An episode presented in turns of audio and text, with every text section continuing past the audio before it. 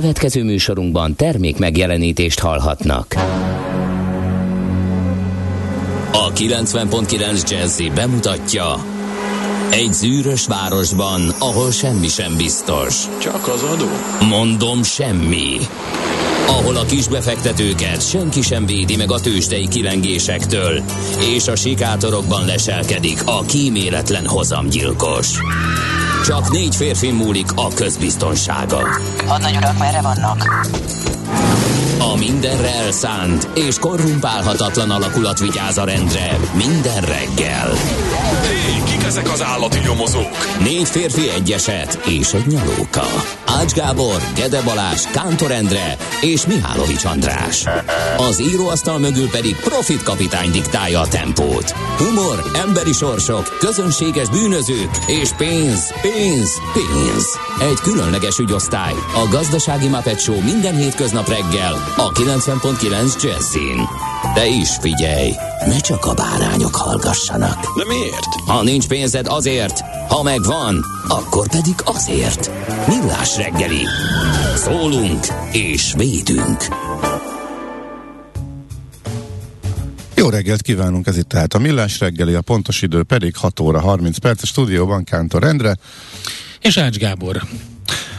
Belevittetek engem itt a bűnözésbe, és uh, most nem Ács tudom, Gábor nem tudjuk magammal. mutatni a streamben, nézd csak a streamet, mert el van állítva, de most üzent a technikai személyzet, hogy állítsad létszes helyre a kamerát magadra. Úgy. Így jó? Te szép ember vagy. Azaz. Ne, nem túl. Ma, na, tökéletes. nem túl nagy az arcom, el tudom távolabb. megoldom, nem- megoldom neked. Nagyon jó. Így nagyon jó. Á, így már esetleg, jó. Na, okay. ebből ki is derült rögtön, hogy a videó streamben is lehet minket nézni. Ez egy vizuális rádióműsor. Igen. De nem tudok túllépni ezen, hogy megetettétek velem a reggelimet, amit 7 órakor szoktam elfogyasztani, ezért most 7 órakor nem lesz mit. Hogy, hogy megetettük? Hát, belevé, hát Ez a legdurva. Belevittetek egy Igen. csúnya reggelizésbe, Bizony. és véletlenül megettem a reggelimet. igen. Hogy történt? Nem tud. Meséld el, hogy történt ez. Lényegtelen. Úgy történt, hogy elkezdtetek mellettem étkezni, és Ez borzasztó. ez borzasztó volt, és uh, gondoltam, hogy egy részben csatlakozom, és utána elvitt a lendület, és most nem tudom, mi lesz meg, hogy hogy tartok ki a végéig, de mindegy. Ez az első Ez morgás. egyéni szószó, nem.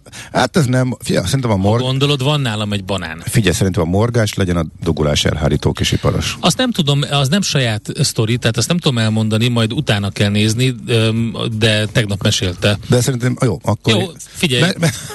Oké, másodkézből is Annyit azért... tudok másodkézből, hogy dugulás elhárító kisiparosnak lenni nagyon jövedelmező, amikor méterenként a görénnyel 10 ezer forintot számol fel, és a végén benyújtja a dugulás elhárításért a 300 ezer forintos számlát. Hát egy óra görényked, egy óra görényke, görénykedésért, az egy igazi görény volt. görénykedésért. A végén, tehát a végén mondta, hogy 300 ezer. Azért ez nagyon kemény. Mert hogy méterre megy, és ő belenyúlkált mindenhova. Aha. Ez, Figyelj, itt tartunk. mennyi lehet egy görény? Tehát itt Nem a beruházási értéket, Ugye? ha szám, igen. Meg, 500 ezer? És mennyi lehet mondjuk a... Mondjuk egy profi kamerás görény az lehet, hogy drágább, de 500 körül van. De ha valaki tudja, írja meg nekünk 0630 20 10 909, keresünk egy jó minőségű görényt. És, és mennyi eh, lehet egy görényképző KOTK-s bizonyítvány? Tehát nyilván be kell fektetni a szakértelembe is. Szakértelembe is. Uh, nem tudom, tényleg csak szeretném érezni, vagy látni, hogy hogy jön, itt, hogy jön itt ki a matek. Hát, hát ha valakinek van erről... ki, hogy ez nagyon jó biznisz. Igen, de akkor még többen ráugranának. Csak a, dugulás tehát a legyen, piac, meg egészség, Akkor- mondják a, a, de hogy akkor sokkal többen ráállnának, és akkor mindenki ezzel foglalkozna, az pedig lenyomná az árakat. Ah, Hiszek szerinted? a piac erejében. Szerinted? Hát nem. Manapság egy szöget beverni is hívnak valakit, úgyhogy nem hiszem. Na nézzük, hogy eh, kit köszön. Marian és Zita nap van ma. Nagyon boldog Marian napot, kedves Mariannak és Zita napot, kedves Ziták. Ezen kívül még ünnepelnek a poppák, a pintyőkék, a zizik, a zazik, és eh, az arisztidek is. Úgyhogy eh, nekik is nagyon boldog névnapot. Hát egy érdekes eseményt találtam az esemény naptárban. 1773-ban volt, amikor a, brit parlament kiszabta a TEA törvényt az amerikai gyarmatokra. Hát ugye volt itt egy pár csihipuhi, Ez ugye, akkor ugye Anglia tengeren túli gyarmatának a gazdaságát hátrányosan érintette, nagyon érdekesen. Ez valamint ugye a korábban kivetett adóterhek elég nagy felháborodást keltettek, és vezettek később a bostoni tea délutánhoz, ami természetesen nem egy ilyen beszélgetés volt, ahol Earl Grey-t szürcsölgettek, hanem az volt, hogy beleborogatták a kereskedelmi hajókat a kikötő vizébe és a, a teját. Így aztán ez lett a tea délután. A Stamp Act volt ugye korábban ugye a, a, a másik ilyen ügy, a bélyegekkel kapcsolatban, és a TEA, a T-Act. Úgyhogy egy érdekes amerikai és angol történelmi adalék. Híres születésnaposok közül kiemelendő Samuel Morse, amerikai festőművész, a, aki egyébként a Morze magyarul Morze távíró és az ABC feltalálója 1791-ben született. Egy jóképű, daliás, szakállas úriember volt Samuel Morse. És Wallace Carothers, amerikai vegyész feltaláló, aki a legnagyobb áttörést jelentő találmányával a nylonnal jelentkezett a DuPont vállalatnál, ami mindkettejüknek megalapozta a jövőjét. Úgyhogy neki köszönhetjük. Egyikünk nevét sem viseli. De azt nem tudom. Hmm, adtak annak az anyagnak, adtak az anyagnak egy, egy uh-huh kémiai uh, tulajdonságai kapcsán egy, egy, egy nevet, és akkor gondolom úgy szabadalmaztatták. Hm. Ahogy egyébként szokás, mert hogyha megnézed, akkor ott van például a velcro, meg, a, meg az összes olyan anyag, ami, ami, meg a teflon. Vannak ilyenek bőven, igen. igen. ami, amit anyag miatt szabadalmaztattak. Aha. Anyag névvel szabadalmaztattak. Igen, igen, az vegy, vegyiparban azért inkább ez, ez, ez jellemző. Aha. Aztán ki tudunk még kiemelni születésnaposok közül Őze Lajos, Kossuth Díjas magyar színművész, 1935-ben született ezen a napon. Tőle idézünk egyébként majd aranyköpésünkben. Úgyhogy hát rengeteg film kötődik a nevéhez. Többek között ugye a Tanú, Bacsó Péter filme, talán az a legismertebb, de vagy az ötödik pecsét. Hát igen, két, ugye ez a... két nagy kedvencünk, igen. igen, igen. igen. Ha csak de ott volt például a, a Kocsek Budapesten is úgyhogy abban is benne volt, Kócsak kettes jelentkez. Közben óriási film volt, krimi vígjáték Szalkai Sándor rendezésében. Inke László volt ugye, aki a Kocseket, Kocseket alakított el, szóval az leggyakoribb magyar hangja volt, és ő Igen. Formáz, formázta meg a vászton. Na, de egyébként nekem felkeltette az érdeklődésemet egy film, amit nem láttam, 55-ös rendezésű Őze Lajossal, egy Pikoló világos a címe, Úgyhogy, és az is egy sőt, ez egy Máriási film. Na, úgyhogy ezt lehet, hogy Őzelajostól még valahogy meg, meg, meg lehet nézni. Ki van még? Patrick Stump, amerikai zenész, rendező, producer. A neve, hogyha valakinek így nem mond semmit, akkor a Fallout Boy-nak a énekes gitárosa. Patrick Stump. Uh. Az, az mire, mit sohajtottál? Hát az a zenekar. Melyik? Ja, Fallout Boy? Igen. Oké. Okay. Lapozok. Akkor lapozzunk a másikra. 1951-ben született Ace Frehley, vagyis Paul Daniel Frehley, a Kiss együttes jeles gitárosa. uh, ugye alapító tagja, um, és uh, hát ő, ő volt a, a Star Child, azt hiszem a csillagos arcú az Ace és pont azon rögtem, hogy, hogy próbálkoznak zenekarok szerintem azzal, hogy hasonló jellegű merchandise birodalmat meg, meg, meg hát hát eladható kereskedelmi vonalat hozzanak létre, mint a, mint a KISZ, és ezzel már azért jó páran elég előre haladott állapotban vannak. Vannak ugye, mit tudom én, különböző ACDC termékek, a sörtől kezdve több banda próbálkozott ezzel, de szerintem a Kisshez hasonló jellegű mörcsi és, és jogi eladásai senkinek nincsenek. Ők tényleg olyanok, hogy még egy hoki meccsen is föllépnek, illetve pont a múltkor néztem egy Scooby-Doo filmet, ami, amiben, rajzfilmet, amiben a teljes zenekar szerepelt, az egész rájuk volt építve, mint olyan. Úgyhogy óriási. Na, hát neki fogunk zenélni, képzeld el. Majd. Majd. Még egy gyors üzenet, hallgató üzenet a Dupont tal kapcsolatban ajánlja a Hallgató Sötét Vizeken című filmet. Ez egy néhány évvel ezelőtti um, alkotás, uh, amely hát egy, igen, dupont, szennyezés, pereskedés, uh, míg derülnek ki, sikerül bizonyítani, ha jól emlékszem, um, erről szól. Ja, Úgyhogy igen, a... megvan. Um, rá kellett keresnem. Um, hogy kiderüljön, igen, igen, igen, igen.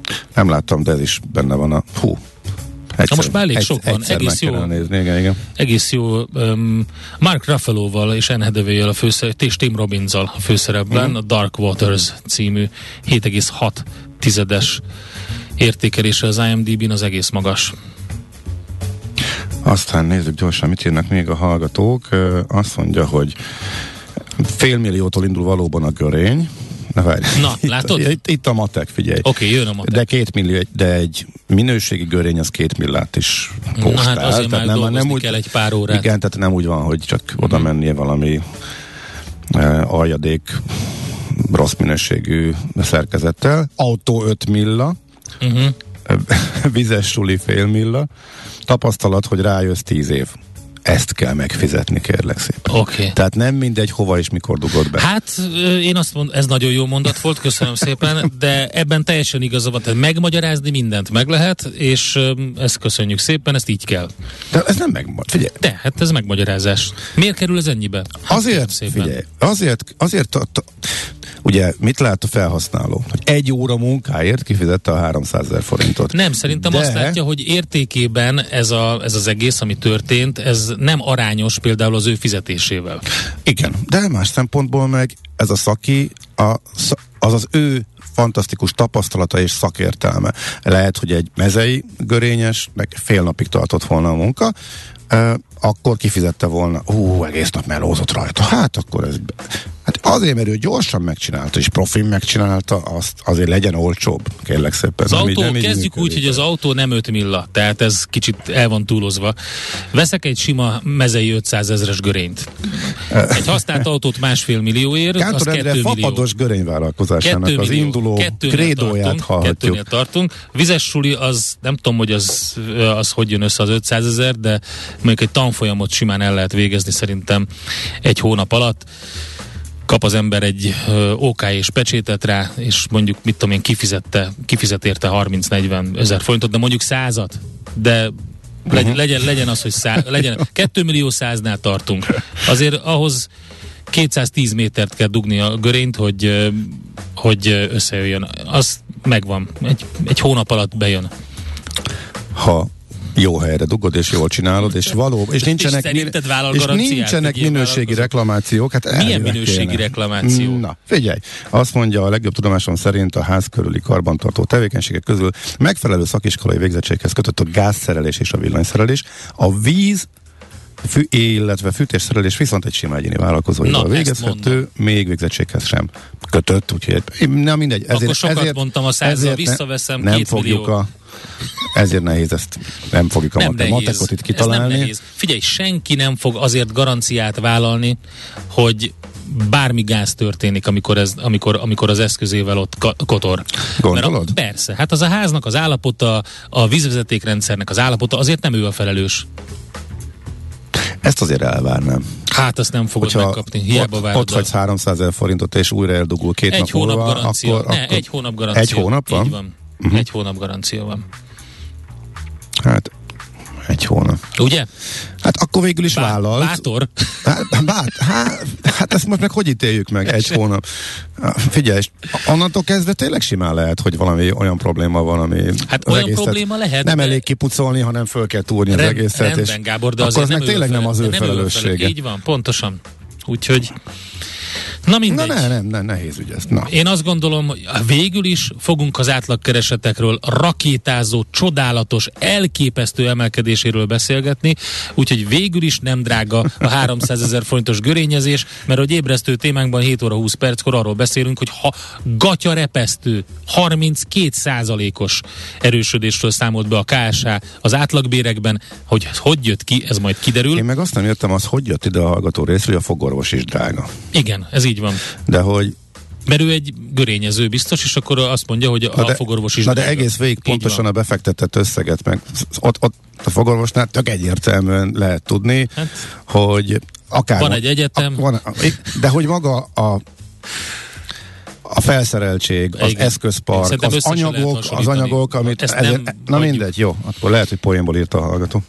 Kérlek szépen 1978-ban jelent meg az az album, a, amin, ami Ace Frehley nevét um, viselte, mert hogy négy egymást követő albumon a kis tagjai saját arcképükkel, hogy bemutatkozzanak, már akkor elkezdték a marketinget, saját ö, nevükön jelentettek meg albumot. Természetesen kis album volt mindegyik, de egymás után megjelent négy. Tehát, hogyha valakinek ez megvan például, akkor ez egy nagyon jó érték, kirakhatja a falára, eladhatja az eBay-en.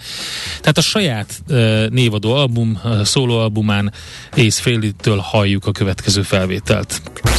Nézz is! Ne csak hallgass! millásreggeli.hu Na, megyünk tovább a millás reggelivel. Jönnek természetesen a kisiparosokkal kapcsolatos információk. Ezt megbeszéltük zene alatt, hogy szeretnénk még ilyeneket kérni. 0630 20 10 909 az, amikor tudod, és ide uh, citálnám a Vérmesék című filmet, amiben rögtön kiderül, hogy mekkora a baj, még mielőtt megnézett volna bármit is a vízvezetékszerelő. Szóval, hogy olyan szövegeket kérünk, amikor ránézésből még mielőtt megállapította volna a kisiparos szaki, hogy mi a valódi gond, már lehetett tudni, hogy drága lesz. Geri technikus magasra tette a mércét, aki az óráját vitte el a, szakihoz. Hú, hát ez úgy jár, ahogy akar. Ez úgy jár, ahogy akar. Igen, igen tiszta mocsok. Tiszta, ja, tiszta mocsok. Tiszta Tiszta, mocsok. mocsok. Ez Úgy jár, ahogy akar. Ez sokba is került. Igen. Szóval a legjobb mesterdumákat akkor, Igen. ha, ha van, akkor küldjetek ajaj, nekünk. Amikor mondja, ma- legalább amikor mulassunk. megérkeztél, rögtön ránéz, már mondja. Azt mondja, hogy uh, bérstatisztikához, ha Ács megeszik egy egész grill csirkét, Igen. Kántor csorgonyállal nézi, ketten átlagosan fél grill csirkét ettek meg, ha összeadják, egy jó helyre született gázszerelő és egy sima munkás bérét, mesés számok jönnek ki. Majdnem ez az igazság, azért itt vannak még ilyen rejtett dolgok, de, de medián bérekről is fogunk beszélgetni, tehát 7-20-kor ö, megvitatjuk ezt a statisztikát. Szeretem az olyan üzenetet, ami úgy kezdődik, hogy Ács rátapintott a lényegre. Hát, igen, de fo- foly- folytatódik is. Uh, nyugat-európaihoz uh, Igen? közelítő, Valahogy Most mi pont, történik? Hát pont rossz helyen van, a, Értem. nem látom a mikrofon karjától az üzenetet, el kellett, hogy fordítsam. Nyugat-európaihoz közelítő jövedelmekkel aránytalan díjszabású szakmunkásdíjak, kelet-európai felelősség, bármilyen jótallási hibára. E, igen. ezzel, nehéz, ezzel nehéz vitatkozni, E, de hát, ha egyszer szakember hiány van, akkor törvényszerűen fölmennek a, a bérek, meg ha valaki a maga kis területén mondjuk egy kisebb körzetben monopól helyzetet is élvez, eh, tegyük hozzá, akkor az is ebbe az irányba mutat. Na, Ja, de Space Ace volt, meg Spaceman, bocsánat, nem Star Child, a- az Ace Frehley, hát nyilván az Ace neve benne van, igen. Na, ö, nézzük akkor, mit írnak. Te találtál egy nagyon izgalmas hírt az iho.hu-n. Figyelj, én, én na, nem tudtam, mire számít, csak elkezdtem olvasgatni, az új úton jutott el a fűtőelem szállítmány Paksra hmm. című cikket, és nagyon Micsoda szórakoztató. Hát de figyelj, nagyon szórakoztató volt, hogy ez, ez ugye itt biztonsági okokból ezt nem verik nagy dobra, sőt nagyon komolyan őrzött dologról uh-huh. van szó, és hogy az IHO stábja, illetve újságírói milyen forrásokból tudták nagyjából lekövetni, hogy hogyan mentek a fűtőelemek Paksra, azt követően, hogy meg kellett változtatni a szokásos vasúti útvonalat, és eh, repülővel érkeztek a fűtőelemek a pápai reptérre, és onnan kellett eljutatni őket eh, Paksra, eh, de hogy amikor az egész zajlik, akkor olyan mozgásokból lehet ezt is lekövetni, hogy a ritkán használt uh-huh. szalonkocsik a vasúttörténeti parkból levándorolnak. Pápára okay. elővetesen, mozdonymenetben, mert a mozdonyokat lehet követni, mo, mozdonymenetek elmennek, előseprő mozdony megy, tehát a, a fűtőlemeket szállító vonat előtt csak azért ezt, cirkál egy, egy mozdony a Paks előtti ö, vaspályákon, hogy nincs ott semmi probléma biztosítsa a terepet. Ezekben a szalonkocsikba kommandósok ülnek, akik felügyelik az egész menetet, uh-huh. és amikor a konkrétan az a mozdony, e, amelyik majd viszi ezt az egészet, ott még a követőt is kikapcsolják, tehát ilyen szigorú szabályok vannak, de Facebookról nyert információk, hogy fokovott rendőri jelenlét ezen és ezen a vasútvonalon, így az egészet vissza tudták fejteni, hogy mikor, melyik nap érkezett. Ja, meg persze a repülőgépek, az íjusinok mozgása, az meg ugye látszik például a flight radaron, és ezekből a morzsákból összerakták, hogy hogyan alakult az alternatív szállítási útvonal, hogy eljuttassák a fűtőelemeket, amiket az oroszok küldtek. Ezek szerint itt a szankciók ezt nem érinti, tehát hogy nem érintik, ezt nem tudom ennek a hátterét, de lényeg az, hogy ez ennek jönnie kell a pápai repülőtérről. Mindenféle ilyen szigorú ellen, intézkedés, hogy ez titkos legyen, minél kevesebben tudjanak, hogy utólag szépen tudták rekonstruálni, és számomra igazából az volt az egészben az érdekes, hogy ezt hogyan lehetett eh, most így a modern technológiai eszközök, meg nyilván a tapasztalat, meg a szaktudás alapján rekonstruálni, hogy milyen járműveknek a milyen mozgásából összerakva a puzzle-t eh, ki lehetett ezt kalkulálni, és az érdekes egyébként, tehát hogy visszafele, hogy visszafele is ment egy nagyon-nagyon védett vonat, és azt senki nem tudja, az mit szállított. Tehát odafele tudjuk, hogy Na, mennek az a fűtőelemek, de minden egybevág, hogy visszafele is egy, ment egy szupervédett vonat, meg ment egy, ami már sem nem volt védelem, simán csak a kocsik mentek és mozogtak a, a járművek, és utána a végén ment az jött, jött megint az íjusin és elvitt valamit, hogy abban mi lehetett, azt nyilván azt, azt Abba senki volt a nem tudja. pénz. Hát igen, Na, hát kérem szállítják. Szépen g7.hu Zero Osztó rovatában Török Zoltán, a Raiffeisen elemzője, um, írta az inflációról, illetve az infláció kapcsán az árkontrollról, ugye nemrég nyilatkozott nálunk is, nem ördögtől való az árkontroll, de ügyesen kell bánni vele címmel. Um, azt írja, egyre inkább úgy tűnik, hogy az infláció még annál is magasabb és tartósabb lesz, mint korábban gondoltuk. Egyre több közgazdász van, aki már a stagfláció veszélyeiről beszél, vagyis ugye arról a helyzetről, amikor a megemelkedett infláció mellett eltűnik a gazdasági növekedés.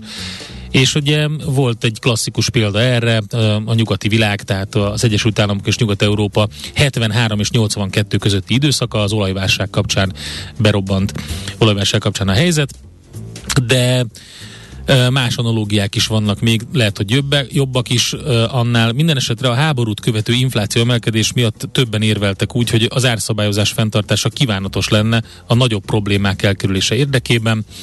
A hazai viszonyok között ennek a megítélése viszont ellentmondásos, és ezt elemzi cikkében uh, Raiffeisen, uh, Török Zoltán, a Raiffeisen elemzője a g7.hu-n. Na, Egy hallgató ajánl cikket. Na, jöhet. Ide, ide bígyeztem. Én azon mosolyogtam, hogy igen, láttam.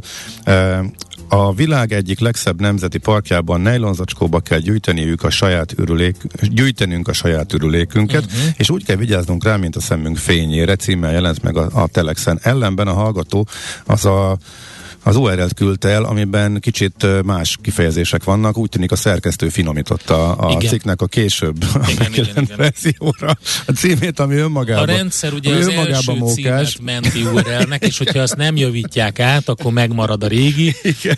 Van ez így. Igen, igen. Argentinában különösen szigorúan veszik a, a helyzet eh, kezelését. A nemzetközi szakirodalomban már elterjedt a WC papírvirágzás uh-huh. kifejezés, eh, de több hír volt arról, hogy komoly büntetéseket szabtak ki Hát, az ott felejtett, illetve jogos. kirakott. Igen, igen. Hát, Ha nincs megoldva Komoly- normálisan, komoly- komoly ha probléma. nincs megoldva normálisan az, hogy ez hogy lehet egyébként eltakarítani, tehát olyan helyekre járjanak az emberek mellékhelyiségbe, a, és ezt normálisan ürítik és takarítják, úgyhogy nem okoz környezeti károsodást, akkor ezt viszont egy jogos elvárás. Uh-huh. Ugye a, a, m- nagyon itt hazánkban az is furcsa még, hogy amikor azt mondják, hogy a szemetedet vitt haza. Egyre inkább uh-huh. elterjed, de, de hát mindenki azt mondja, micsoda hülyeség, amely nincsenek itten szemetesek. Azért, mert az erdő közepén vagy, vagy természetvédelmi területen, és nem jó, hogyha szemetes teszünk Aha. Ki. Az ember rakja be egy nylon szatyorba. Ez egy, ugye ennek egy magasabb szintű tudatosságra ö, okot adó ilyen nem is tudom, uh-huh. szabályozása. Uh-huh. Egy hallgató képzeld el, aki ért hozzá, megírta, hogy közepes vagy magas aktivitású radioaktív hulladék mehetett visszafelé, mert Aha. ahhoz nincsen lerakónk. Tehát Mhm, a, igen. azt akkor visszaviszik a, a, Cserébe. az oroszok, tehát a, a szigorúan védett, visszafele menő szigorúan védett szerelvénye. Na, gyorsan még, mielőtt, uh, mielőtt belecsapunk a tőzsdébe, Még egy hallgatói üzenet. mondhatod, igen? Ez tetszeni fog. Sose értettem, hogy a KISZ miért néz ki úgy, mintha kecskét és szüzeket áldoznának a színpadon, miközben kb. annyira kemény a zenéjük, mint a Backstreet Boys. Ez A, Ez volt, érdekes. volt az az időszak, amikor a külsőségek különösen jelentős mértékben eltértek uh, attól, amit a zene keménysége kínált néhány évtizeddel ezelőtt, ezt tegyük hozzá. De nem ma, ma is, ma is van erre. egyébként. Tehát, hogyha példa. mondjuk a Marilyn Manson néz ki úgy, mint hogyha mm, kecskéket áldozna, és azért ő máshogy néz ki, mint a Kiss. Ez a glam igen, ez a glam, egy ilyen glam- erős, Igen, az egy, az egy utólag visszakidve vicces. figyelj, igen, vicces is lehet, de hát mi- mind, oké. Okay. Ami, vit, ami igazán vit, jó, hát azt mondom, hogy vicces is lehet, jó pofa, vicces, de mondjuk, hogyha megnézed, hogy hogy nézett ki a Demi Rózsi a Balatonba, abba a szadomezoszerkóba, na az volt az igazán vicces szerintem. Ö, gyorsan még a zene előtt nem, a zene után még vissza kell jönnünk egy picit tőzsde hírekkel, van egy pár érdekesség. Uh-huh. Hol zárt? Hol nyit? Mi a sztori? Mit mutat a csárt? Piacok, árfolyamok, forgalom a világ vezető parketjein és Budapesten. Tőzsdei helyzetkép következik. Hát ahogy az Egyesült Államokban is, itthon is egy nagy esés lett a vége a magyar tőzsdén, a blue chipek közül a Richter teljesített a legrosszabbul. Egyébként a Bux Index 1%-os mínuszban fejezte be a napot, ez nem tűnik olyan nagynak a nemzetközi viszonylatban, de a lényeg az, hogy hogy nem volt jó a nap. Három hazai blue chip árfolyama esett, a MOL 0,3, az OTP másfél, a Richter viszont 2,5 százalékos mínusszal fejezte be. A Magyar Telekom tartotta magát, sőt, egész jó erő, erősödés 2,8 plusszal zárta a napot. A közepes kapitalizációjú cégeknél, tehát a midcap cégeknél a Cik Pannonia, Dunahouse és az Alteo voltak, akik elég jót erősödtek, 3,8, 2,6, 2,2 százalékos plusszal, negatív oldalon az Akko, a Masterplast és a 4IG van, utóbbi 2,1 százalékos mínuszt hozott össze.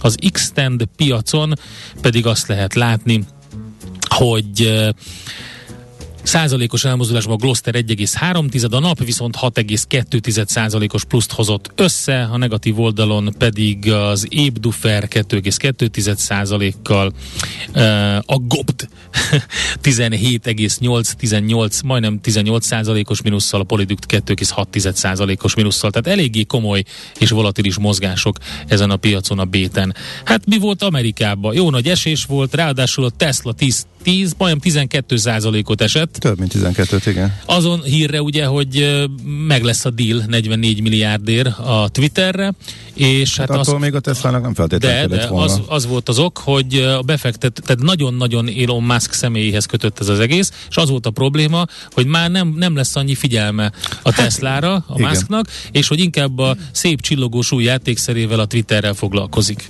Ugye ez 9 óra 40, 9 óra 35 perckor még senkit nem érdekelt, ellenben azért tegyük hozzá, hogy ez így utólag nagyon egyszerű és kézenfekvő magyarávatnak látszik, de mondjuk egy óra alatt ébredtek rá erre a befektetők, mert nem rögtön ekkora eséssel kezdett, hanem egészen kicsi esésből napközben gyalázták, és jutottak úgymond erre a következtetésre a tisztelt befektetők.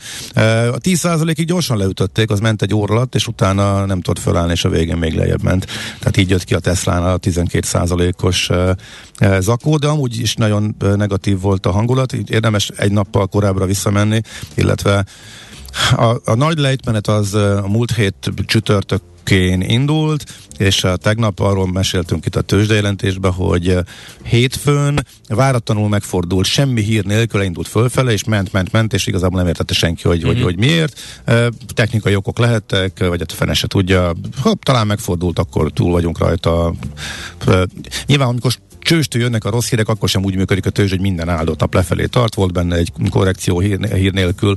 E, viszont ez teljesen elpárolgott, ez a jókedve, ez bizonyult e, idéglenesnek, mert a tegnapi nap az már ismét nagyon e, negatív lett, és az európai bőrzék is e, sok hónapos mélypontokra estek, van aki fél évesre, úgyhogy kifejezetten rossz volt a hangulat, és a technológia durván alul teljes, tehát majdnem 4%-ot zuhant a Nasdaq, ilyen már régen volt. Szerintem igen, hónapokkal ezelőtt, most már nem, na és hirtelen nem emlékszem, hogy éppen melyik hónapban, de elég régen minden nagy tech cég esett nagyot, de rajtuk túl is, gyors jelentések után, General Electric 10%-os, uh, ez akkor Hm. UPS 3,5 százalék, a Twitter maga 4 százalék, távolodott a felvásárlási által 50 dollár, alá esett Alphabet, Microsoft 3-4 százalék szal nagyjából ők a Nasdaq indexnek megfelelő mértékben nem estek, és az áraskor is inkább lefelé konkorodtak a mutatók, nagyon rossz volt tehát hangulat. Tőzsdei helyzetkép hangzott el a Millás reggeliben. Azt mondja, hogy én úgy láttam, mintha Schmidt Andi jelezte volna, hogy igen, igen, bizonyán, azt mondja, nehezen kelt, de ma is hírekkel fog bombázni minket. Igen, ő jön most, pontosan a hírekkel, és majd utána jövünk vissza mi. Utána, vagy néhány szakidumát azért hadd... Ha mo- ja, szakidumákat most mondhatsz, igen, és akkor utána majd... Ez a gép nagyon régi. Keresni kellene egy ajtót a lakásban, ami nem zár rendesen. Azt kitámasztani még jó lesz a laptop szerviz neves szakértője Értem. mondta. Azt mondja, nincs nagy baja az autónak, csak véres a torka. Ó, az a véres a torka. Az, az, az, autó, az autószerelő. Az... Lehet tudni, hogy drága lesz. Na, ezt ki csinálta? általános szakiduma. Amikor a másik szakit kezdi szídni, igen, ott igen, lehet igen. tudni, hogy baj Plusz van. még van egy dugulás specifikus hozzászólás, e- ez a legjobb. A hallgató rengeteget spórolt, de azért jut, azért, és ő, ez bosszantja, de, a, de a, a maga a dugulás elhárító kisiparos nem vitte magával az eszközét. A következőképpen Aha. szól az üzenet. D, WC dugulás panelban kijött a dugulás elhárító, elkérte a WC pumpámat, pumpált ötöt, majd elkért tízezret. Mondjuk én voltam a hülye. Na de hát nem vitt görényt, sokkal drágább lett volna, ebből is kiindulhatunk. Igen, Na, jó, megúszta, megúszta. Köszönjük szépen. Műsorunkban termék megjelenítést hallhattak. Nézd a Millás reggeli adásait élőben a millásreggeli.hu oldalon. Millás, Millás reggeli, a vizuális rádió műsor. A reggeli rohanásban könnyű szemtől szembe kerülni egy túl szépnek tűnő ajánlattal. Az eredmény krétával körberajzolt tetemes összeg. A tethelyen a gazdasági helyszínelők, a ravasz, az agy és két füles csésze és fejvállalakzat. A lehetetlen küldetés megfejteni a Fibonacci kódot. A jutalom egy bögre rossz kávé és egy olyan hozamgörbe, amilyet még Alonso Mózli sem látott. Millás reggeli, a 90.9 Jazzy Rádió gazdasági mapetsója. Vigyázat! Van rá engedélyünk! A Millás reggeli fő támogatója a Superautomobil KFT, a Schiller Auto család Lexus Pest márka kereskedése Újpesten. Schiller Auto család. Autók szeretettel. Szép jó reggelt kívánunk mindenkinek! Ez a Millás reggeli itt a 90.9 Jazzy Rádióban Ács Gáborral. És Kántor Endrével. És a 0630 20 10 909-en a hallgatóinkkal jötte még szakis üzenet. Hát még kettőt kiemelnék. E, igen, van egy fogorvosunk. Igen. Ezt a fogat már nem lehet megmenteni. A szomszédos fogakat sem. De talán a szomszéd fogait még igen. Hát jó lesne ilyet hallani, igen, Isten. de vár, van villanyszerelő, okay. van villanyszerelőnk is, csak meg kell, hogy keressem. Jesszusom, micsoda pókháló, ki barmolta ezt így össze? Kérdezt, viszont volt frappáns válasz, te. Két éve. Júj, így nem le, és így nem, így nem lett drága, írja ez a kedves erős, hallgató. És, és ez jó. hát köszönjük, ez balzsam, balzsam sebeinkre. Budapest legfrissebb közlekedési hírei, itt a 90.9 jazz Komoly baleseti információ nem érkezett se az Utinformhoz, se a BKK Infohoz. Jó pár korlátozás, illetve lezárás van, például a Széchenyi rakparton, a Balaton utca és a Markó utca között vízvezeték felújítás miatt, ez talán az egyik legfontosabb. Más információt pedig a 0630 20 10 909-re küldhettek ti is. Budapest, Budapest, te csodás! Hírek, információk, érdekességek, események Budapestről és környékéről. Na, hát érdekességként elhangzott már a hírekben is, hogy a ballon kilátó a legújabb érdekessége Budapestnek a Városligetből indul. Ugye a ballon az nem véletlen választás, mert hogy a nagy játszótér is már ezzel a motivummal büszkélkedik a Városligetben Ugye a Liget Budapest projektnek köszönhetően nyílt meg ez a komplex és korszerű játszótér, valami egész há- 13 ezer négyzetméteres parkrészben közel fél száz különleges játékelemet állítottak fel. Tényleg a nagy kedvenc lett a gyerekesek körében. Jártam arra többször, és egyrészt tényleg jó a játszótér, minden megvan benne. Talán egy, a büféből lehetne valahogy mindkét felére rakni, vagy nem tudom, szóval az a lényeg, hogy amikor sokan vannak, akkor ez egy kicsit nehezen működik, de ettől függetlenül ugye ott is ott van a ballon, ami nem véletlenül van ott, hiszen a, ugye a Színyei Merse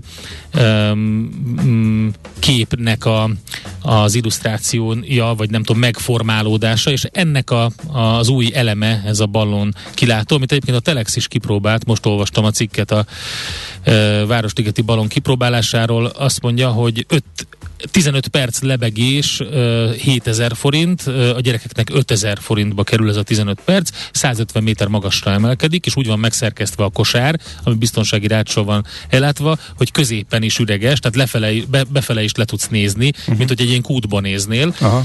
És körülbelül 5 perc az emelkedés, és egy normál liftnek a sebességével um, erre megy fölfele, május 1-től um, lehet majd ezt menni, tehát körülbelül azt hiszem 30 utassal tud uh, e, együtt fölmenni, úgyhogy tehát sebessége körülbelül egy normál liftéhez hasonló, tehát nagyjából egy méter másodpercenként, és akkor 5 perc az út lefele, körülbelül ugyanennyi vissza, tehát a maradék 5 perc az, amit ott nézelődsz fönt. Uh-huh. Én ezzel a lenézéssel, illetve az ezzel kapcsolatos parával a Dubajban szembesültem. Van a van az a The Frame nevű felhőkarcoló, nem tudom, ismered de tényleg mm-hmm. pont, mint a, mint a National Geographic-nek a logója, csak képzelj egy, aminek az ég a világon Igen. semmi funkciója nincsen, csak egy keret az egész, az egyik oldalon fölmész, a tetején átmész, és a másik oldalon lemész lifttel, és annak üveg az alja, és egyszerűen Döbbenetes. Képtelen vagy rámenni. Tehát Igen. annyira, annyira nehezen bírtam magam Igen. rávenni magam, hogy, lelátsz és iszonyat magasságból. Igen. A gyerekek simán, illetve a gyerekek között is, a többség simán valaki nem, hogy ez mitől függ, és ott hát láttam a felnőtteken is, hogy van, akinek semmi problémát nem okozott, valaki meg egyszerűen nem tudta magát rávenni, hogy, hogy átmenjen, átsétáljon rajta. Tudod, van ilyen medence is, amit egy ilyen teljesen üvegből készült medence, amit felhőkarcolóknak az oldalára így kihelyeznek, és akkor beúszol. Igen. Az, Igen. az talán még rosszabb lehet, mert ott nincs semmi a, a lábad alatt, hanem így úszol. A... Igen, úszol a semmi fölött. Én, nagyon érdekes egyébként. Na, Budapestre visszatérve. Igen, Budapestre visszatérve fogas. Hát ez micsoda? Hát, működik a, ez a, a nagyon kisforgalmú e, vonalakon már elkezdték tesztelni ezt a rendszert, hogy e, telefonon kell hívni a, a buszt, hogy, hogy jöjjön, mert ha mhm. éppen nincsen utas, akkor minek közlekedjen, szólni kell, és akkor jön. Már a tegnap bejelentett a BKK, Nekem ez hogy, is meglepetés volt, a... egyáltalán nem találkoztam ezzel Aha. a dologgal. Néhány ilyen hegyi járaton van, például a Szépföldi dűlő felé a 65-ösön, akkor ott még a Óbuda fölött is, ha jól emlékszem, e, de ennek nem tudom a számát. Minden esetre a fogasra kiterjesztik, ami azért nagyon érdekes, mert az azt jelenti, hogy a legkisebb forgalmú időszakokban, tehát munkanapokon fél hat előtt, hétvégén fél nyolc előtt reggel, illetve este tíz után csak akkor jár a fogas, hogyha szólsz neki, hogy jöjjön. Ami azt jelenti, hogy Tehát, ha, hogyha... ha te ezzel egyedül vagy, akkor rendelek magamnak egy fogast a művész utcához telefonálok, hogy én innen szeretnék lemenni, és akkor értem jönnek. Tehát, hogyha a Majorkába elbulizod a, az időt, akkor ott, onnan, onnan hamar odaér, mert ott van lent a... Igen, nem? fölfele, a, lent, lent parkolnak, tehát a Városmajorban parkolnak. Aha. Ha fölfele mész, akkor nem kell előre szólni, akkor a menetrendi idő előtt néhány percre odamész és bekopogsz, hogy én akkor mennék, akkor elindul. és, és elvisz oda, ahova mondod.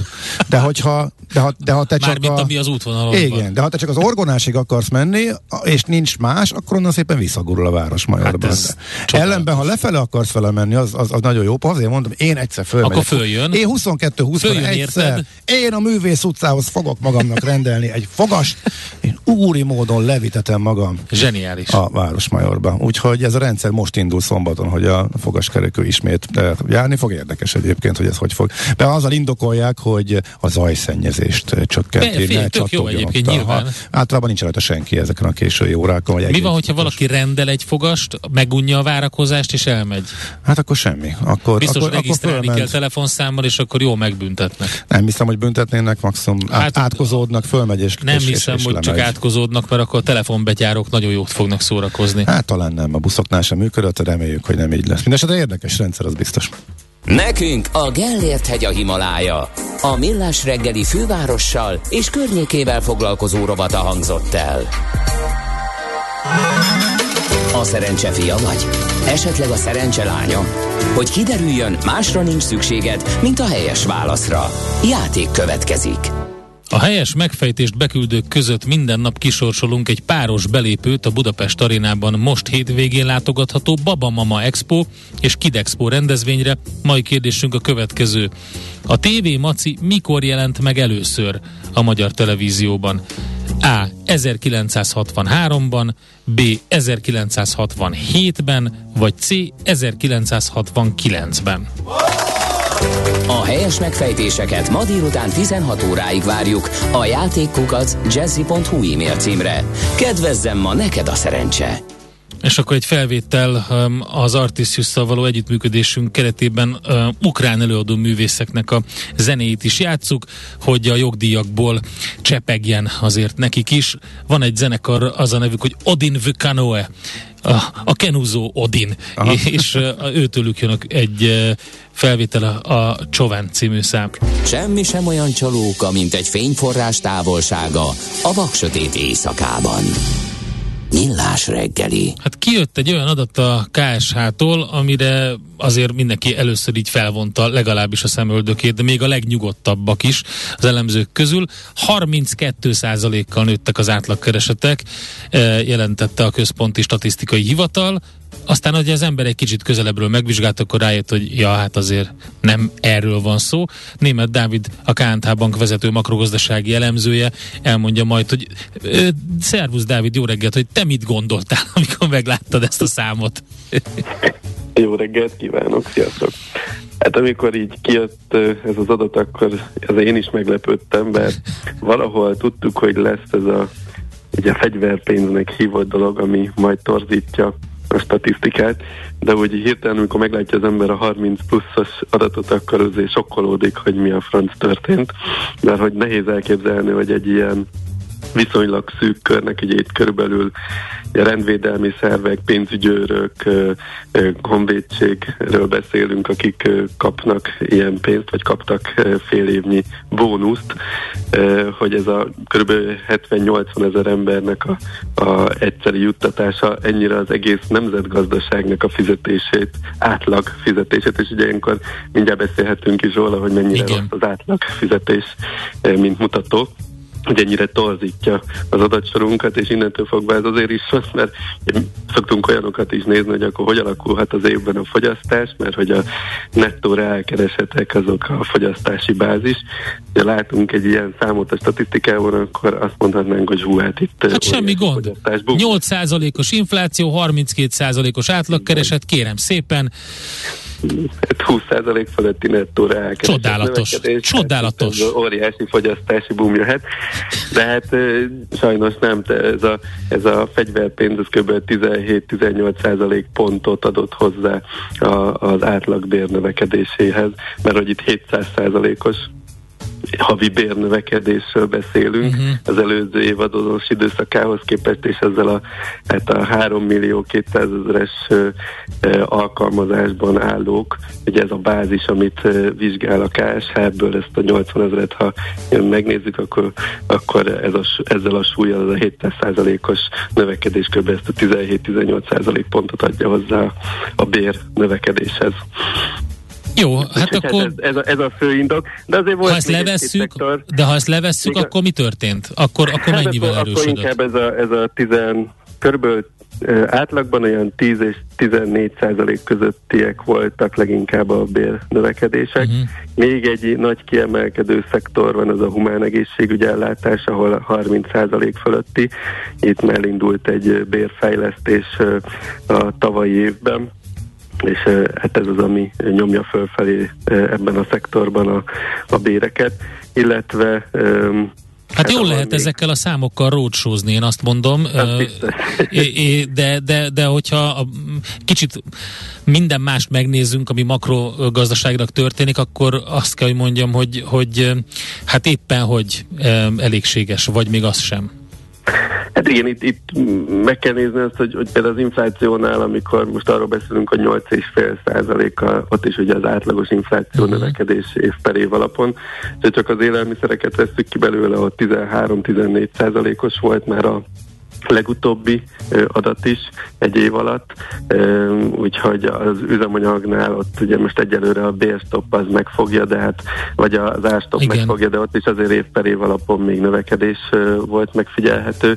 A, az iparcikkeknél ott még nagyban felszaladóban van, de ott is már jóval meghaladja az infláció a szolgáltató szektornak az inflációját, tehát ott is most már kétszámjegyű növekedéseket kezdünk tapasztalni egyre több területen, sőt, tehát hogyha az egész fogyasztói kosarat nézzük, akkor már, ha jól tudom, akkor 30%-a a fogyasztói kosárnak az 10% fölötti ö, ö, árnövekedést mutat, és alig van olyan, ami 5% alatti. Tehát ö, egyre nagyobb és szélesebb körben érződik az, hogy itt két számjegyű inflációs mutató alakult ki. Tehát ha ahhoz képest nézzük, akkor nagyjából olyan nulla körüli a nettó reálbérnövekedés. Ez nagyon jó. A 32%-ról hamar eljutunk a nullára. És Na akkor... de itt a kérdés a következő időszak, mert ugye az elmúlt években folyamatosan brutális reálbér növekedés volt. És térjünk is erre és rá, ennek csak, most van vége. Csak határozzuk meg először, hogy, a, hogy az átlag bér és a medián bér az miért, miért különbözik, és hogy mi, miért, miért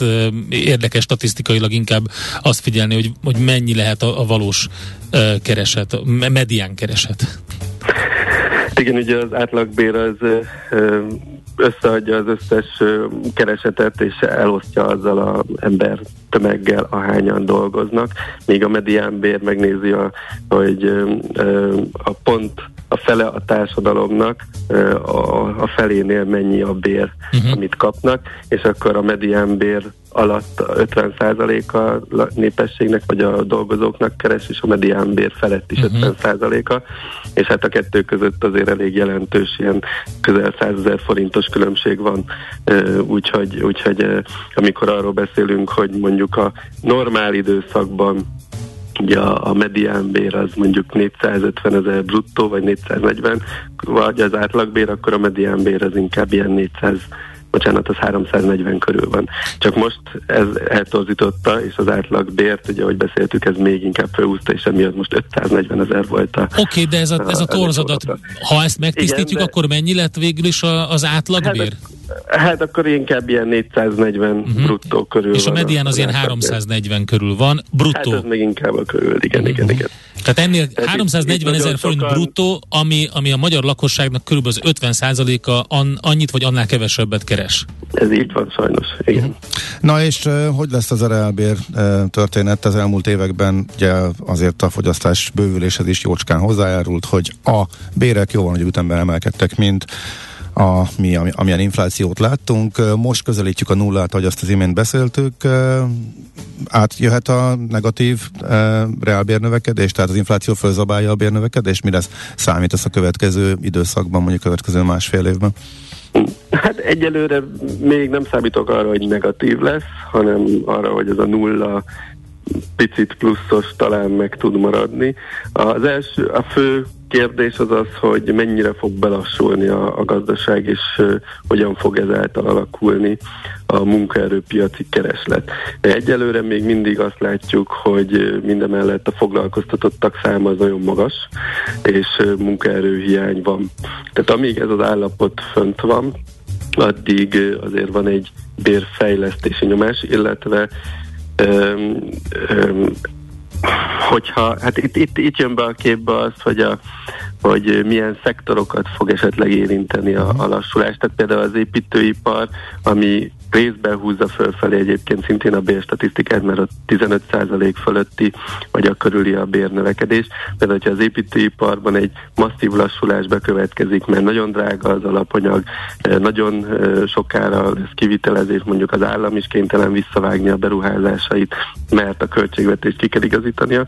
Ott például akkor elképzelhető, hogy ez a nagyon túlkeresletes piac egy eh, egyensúlyba kerül át, és akkor már nem lesz ekkora bérte megfejlesztés ott se.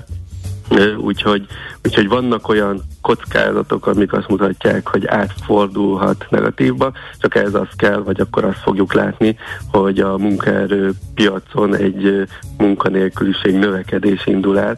Nem gondolom azt, hogy itt most 6-7-8 százalékos munkanélküliségi ráták visszajönnének, de ez a 3 százalékhoz közeli, vagy 4 százalék alatti szintek akkor megszűnnének, uh-huh. és elkezd egy picit növekedni, és akkor ezáltal ez a bérnyomás, ez némiképp enyhülhet, uh-huh. vagy enyhülne, és hát ez ilyen szempontból rossz, mert elindul akkor egy ilyen önbe teljesítő folyamat, hogy akkor már a belső kereslet, ami most éppen húzza még a gazdasági növekedést, akkor az is romlik, Például, hogyha megnézzük a vendéglátás, vendéglátó szektorban a bérnövekedést, ott egy 20%-os bővélést láthatunk. Persze itt egyből hozzátehetjük, hogy hát igen, mert a, a minimálbért, meg a garantált bérminumot körülbelül ilyen mértékben emelték, és biztos nagyon sokan erre vannak itt bejelentve, és ezt húzta fölfelé ennek a szektornak a a bérnövekedését, de hogyha ott is elkezd kiesni a kereslet, és az emberek nem tudnak annyit étterembe járni, meg szállodákba járni,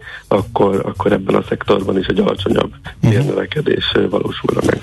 Gyors kérdés volt tegnap kamatemelés, de ez megfelelt nagyjából, a, sőt, majd teljesen a várakozásoknak. Ugye ott volt valami látnivaló, vagy valami izgalom? Ott, hát az izgalom az az volt, hogy, hogy a jegybank ismét a kormánynak elkezd dolgozni. Ugye Igen, ez, egy, ez egy a következő kérdés elkezd. lett volna. Megjelent Matolcsi György, aki nem szokott megjelenni, és igen, fontosnak tartott elmondani a kormánynak a fiskál fiskális politikai, igen, igen, ami elvileg nem a jegybanknak a feladata. Erre vártunk, tehát ezt sejtettük, amikor megjelent az, hogy Matolcsi György lesz, hogy akkor biztos a mi fiskális politikát érintő téma uh-huh. előkerül megint a jegybank részéről, illetve az, hogy hát természetesen a új kormányjal is együtt dolgoznak, és próbálnak ötleteket adni. Úgyhogy... Ez eddig is volt, csak nem nagyon vették figyelembe. Hát részben azért a Innovációs Minisztérium használhat ezeket az anyagokat, Aha. de de igen, hát itt a költségvetési kiigazítás azt megint elkezdte bírálni a jegybank, hogy nagyon fontos lenne, hogy a költségvetési egyensúly helyreálljon. Úgyhogy ez volt egy ilyen újdonság, meg azok a elemek, amiket kiemeltek, hogy mire fognak figyelni a monetáris tanács döntései során. Ugye ez a fiskális egyensúly, a folyófizetési mérleg, hogy az EU-s forrásokkal mi történik, de azért ez egy nagyon fontos elem, hogy az EU-s tárgyalások hogyan fejlődnek, uh-huh. hogyan alakulnak, és hát természetesen a külső környezet, mint kockázati faktor, és hát az inflációnak a inflációs kilátások alakulása, úgyhogy így egy picit próbáltak irányt mutatni, hogy mik azok a főbb elemek, amire most figyelnünk kell a következő hónapokban, években. Uh-huh. Oké, okay. okay. köszönjük, Dávid, szépen. köszönjük szépen, szép napot, okay, jó munkát neked is. Nektek is szép napot, sziasztok! Német, Német Dáviddal. Dáviddal. Igen, beszélgettünk a KNH bankvezető makrogazdasági elemzőjével. Hát ez a megdöbbentő stat volt ugye a 32%-os átlagbér növekedésről, amiről kiderült, hogy valójában nulla. De ez a két véglet tényleg az, ami jellemző. Egy-két szakis történet még jöhet gyorsan? Mehet. Azt mondja. Velünk megtörtént komplet házfelújítás három negyedénél, feltettük a kérdést. Most őszintén, ugye te nem is vagy végzett kőműves, nem? Ilyen is van. Uh, Mester csinált nálunk valamit, ami műszakilag szerintem is ne, nehéz lett volna tökéletesen összehozni. Mondtam is neki, hogy én átvenném így, de ha meglátja a feleségem, leövölti a fejed szó nélkül visszabontotta és megcsinálta rendesen. Óta többször is alkalmaztam ezt a módszert. Nagyon jól. Nagyon ne, jól. Nem, nem gondoltam volna, és a szemorvosnál, hát van, akire sarokházat hagy az édesapja, sajnos önre a rossz szemeit. Ez se rossz duma. Na mindegy. Jöhetne, jöhetnek még. Kicsi, közepes, de semmi esetre sem nagy. Nem a méret a lényeg, hanem a vállalkozó szellem. A Millás reggeli KKV hírei következnek. Azon belül is azt fogjuk megvizsgálni, hogy az ügyfélélmény az online térben milyen. Erről, hogy ügyfélélmény sokszor beszéltünk már, és van olyan kedves hallgatónk, aki ez is egy ilyen új keletű divatos kifejezésnek gondolja, pedig nem biztos, hogy arról van szó. Gombár György, az Avaja Magyarország ügyvezetője van itt velünk. Jó reggelt kívánunk, szervusz!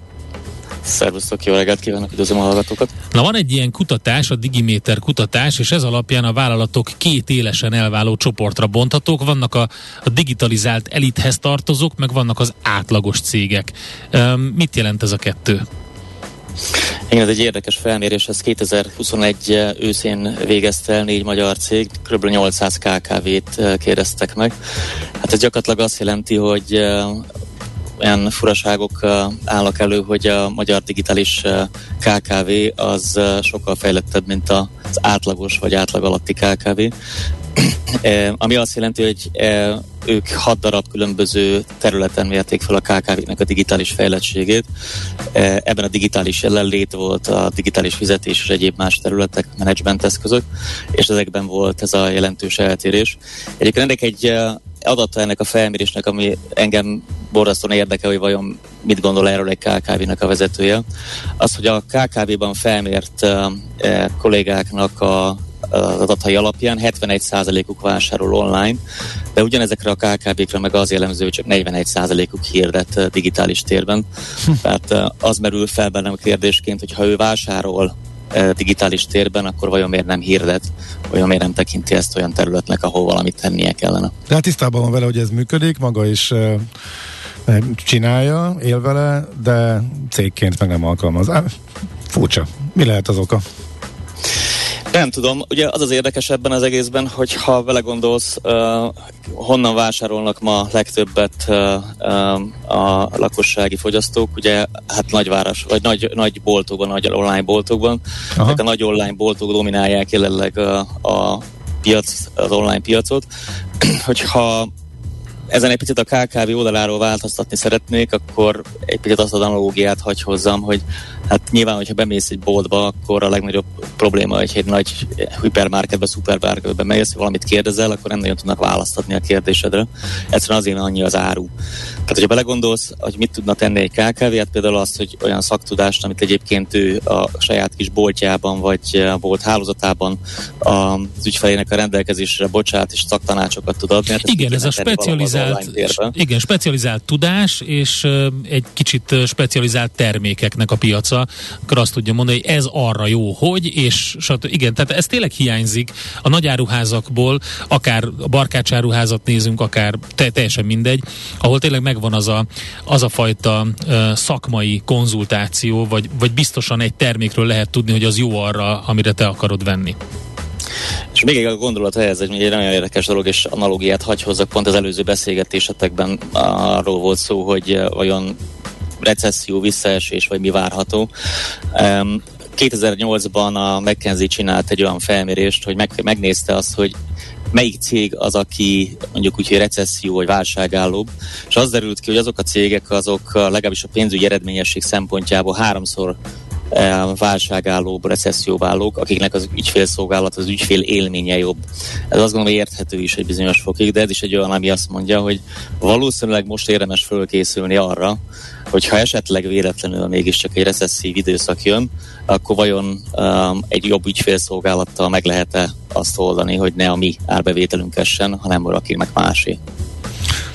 Meg nem látom teljesen ezt az összefüggést, hogy azért, mert ügyfélszolgálatom jobb lesz az ügyfélszolgálatba fektetek, ez, mitől leszek ettől sokkal válságállóbb? Hát például azért, mert hogyha belegondolsz, hova szeretnél visszamenni, hogyha kevesebb forrásod van elkölteni a pénzedet, nyilván ott, ahol szaktudás van, ahol szaktudás van, az pedig ebben az esetben a KKV lesz. Tehát kicsit áttételes a, a, az eredmény, azt gondolom, amit felmért a McKenzie, de azt gondolom, hogy érthetőbb, hogy nyilván ott fogod elkölteni a pénzedet, ahol nem csak az árut kapod meg, hanem az ahhoz, ki, ahhoz szükséges tudás. Konkrét példát mondjak, próbáljál mondjuk itt most tavasz kezdetén kertészettel kapcsolatban egy nagy bevásárlóközpontban jobban mondjuk tanácsokat adni, hogy mit kéne a fűre kiszornod, hogy szép legyen. Valószínűleg ezt egy kertészeti szakboltban inkább meg fogod kapni. Uh-huh, tehát akkor ezt a versenyelőnyt uh, tudják akkor kihasználni a KKV-k, hogyha ezt megfelelő módon el tudják juttatni Igen. digitális formában is mondjuk az ügyfélhez. Igen, és ami ebben a fontos az az, hogy ha belegondolsz, az ügyfélek akkor, amikor online vásárolnak, ezt jelenleg nem nagyon kapják meg, hiszen nincs kommunikáció. Tehát kirakja a KKV a weboldalára a termékeit, ebben uh-huh. nem különbözteti Aha. meg nagyon a nagy boltól magát. Neki kevesebb a terméke, tehát eleve vásár versenyhelyzete az nem jó, kevesebb a árubeszerzési lehetősége kisebb volumeneket szerez be, tehát árban sem biztos, hogy ki tudja azt gazdálkodni, amit egy nagyvállalat meg tud tenni. Így gyakorlatilag azt a verseny előnyét, amit a boltban fel tud mutatni, azt az online térben nem nagyon teszi meg és az, ami azt gondolom, hogy egy nagy hiány jelenleg, Igen. hogy ha ebben változás történne, akkor azt gondolom, hogy jelentősen meg tudnának erősödni ezek a szakboltok az online térben is. Hát pont az a lényeg, hogy egy pici, tehát az is ügyfélélmény, jó ügyfélélmény, hogyha már egy olyan leírást találok arról a, arról a bármiről, ami, ami meggyőz engem, hogy azt megvegyem. Tehát, tehát ez egy tök egyszerű 1.0-ás dolog, egyszer kell elkészíteni, és itt még nincs is egy kommunikáció egyébként, de hogyha van kommunikáció, hogy felhívhatok rögtön valakit, vagy tudok csetelni valakit, valakivel, aki, aki támpontokat ad, az még ugye egy, egy, egy másik szint. Én is még ez hat hozzá, hogy ami, ami egy érdekes dolog, ez a veszőparipám szokott lenni. Tehát uh, ugye az 50% ha több mint 50% a ma már a webes vásárlásoknak az uh, a mobilon keresztül történik.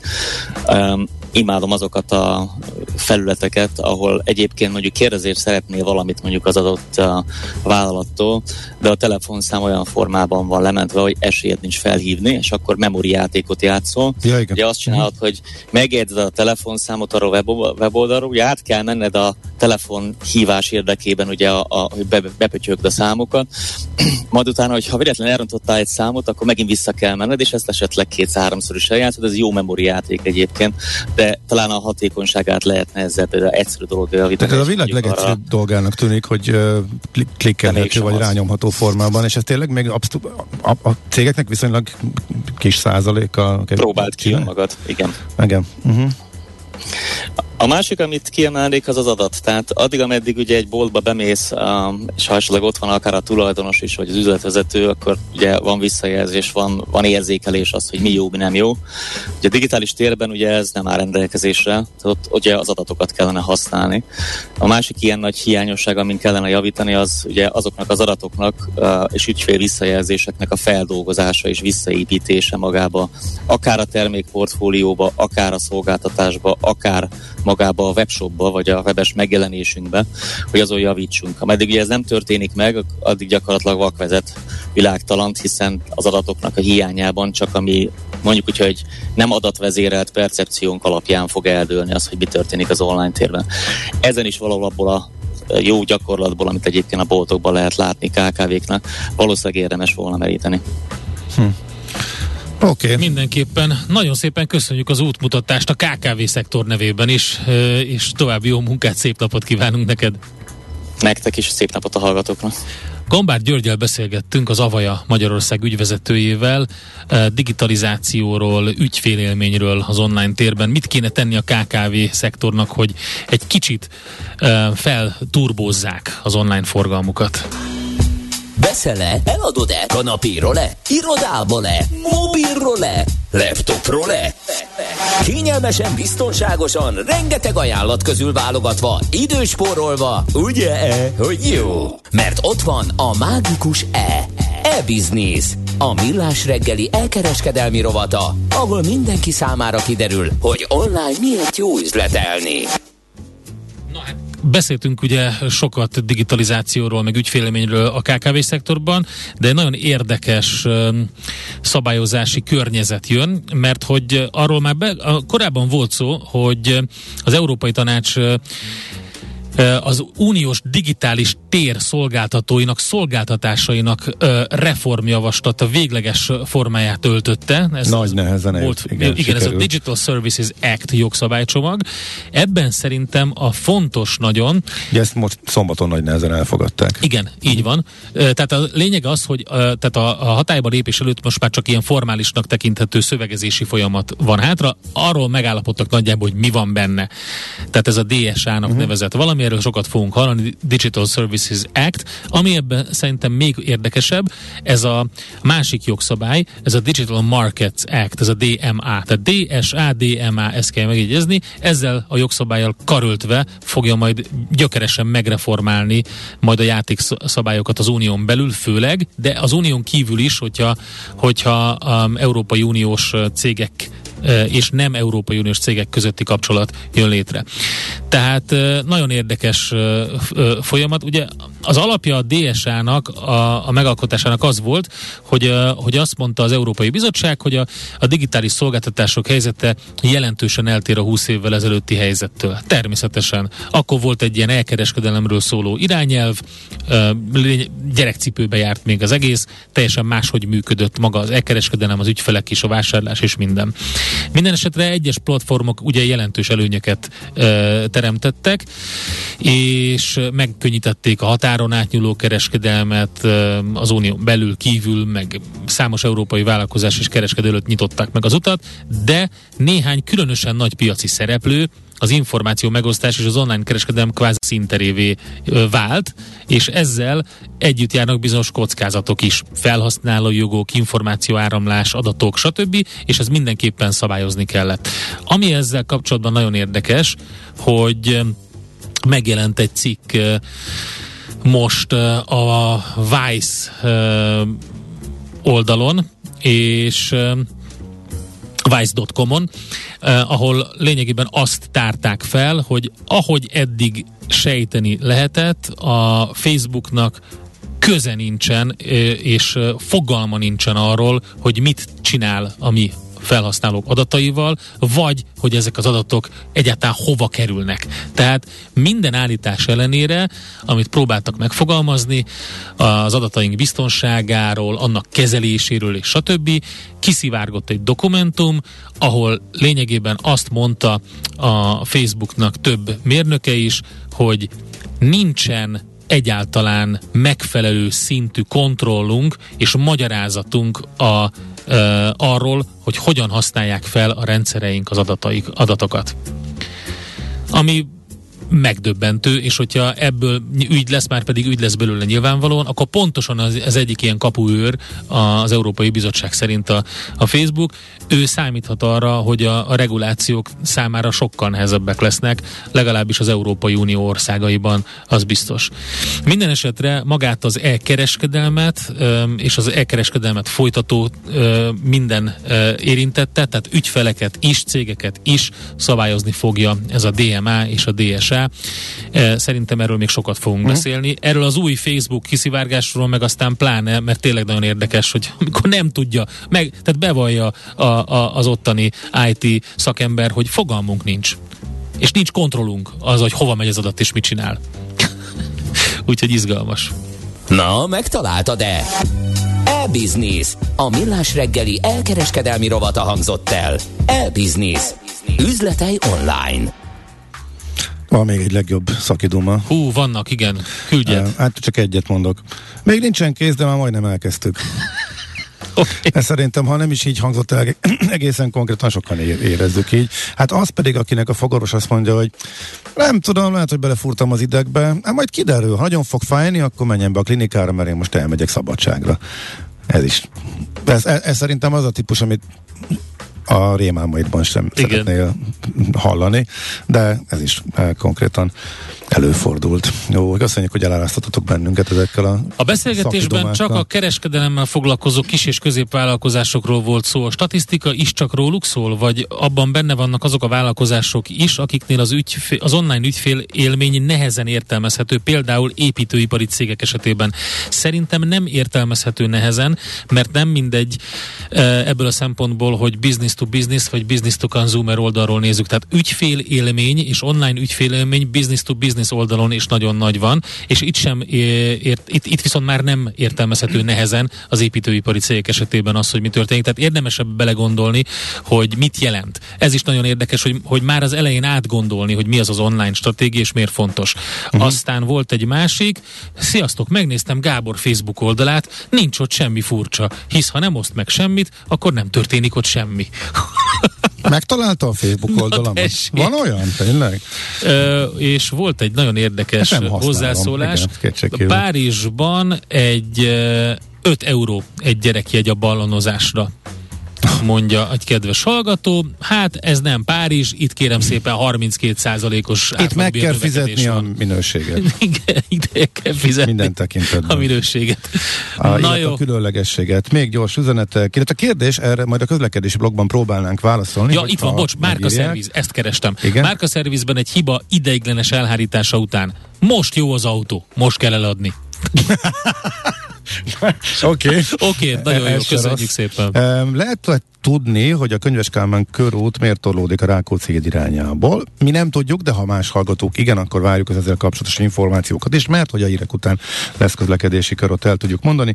Multinál 7% körüli a béremelés, eh, és tavaly sem volt 10, tehát a multik már az átlag alatt Hát két, két emelnek. baleset van. Az ülőin van egy a, az Ecseri út előtt a külső sávban, meg a Kerepesin befelé a Keresztúri út előtt ott van baleset, és ott sávelzárás van. Úgyhogy öm, ezeket találtam én. Jó, oké, várjuk akkor a továbbiakat is, eh, most pedig Schmidt Andi jön a legfrissebb hírekkel, utána pedig természetesen folytatódik a Millás reggeli, várunk vissza nagy szeretettel mindenkit. Műsorunkban termék megjelenítést hallhattak. Hé, hey, te mit nézel? Nem tudtad? A Millás reggelit nem csak hallgatni, nézni is lehet. Millásreggeli.hu Nézzünk, mint a moziban!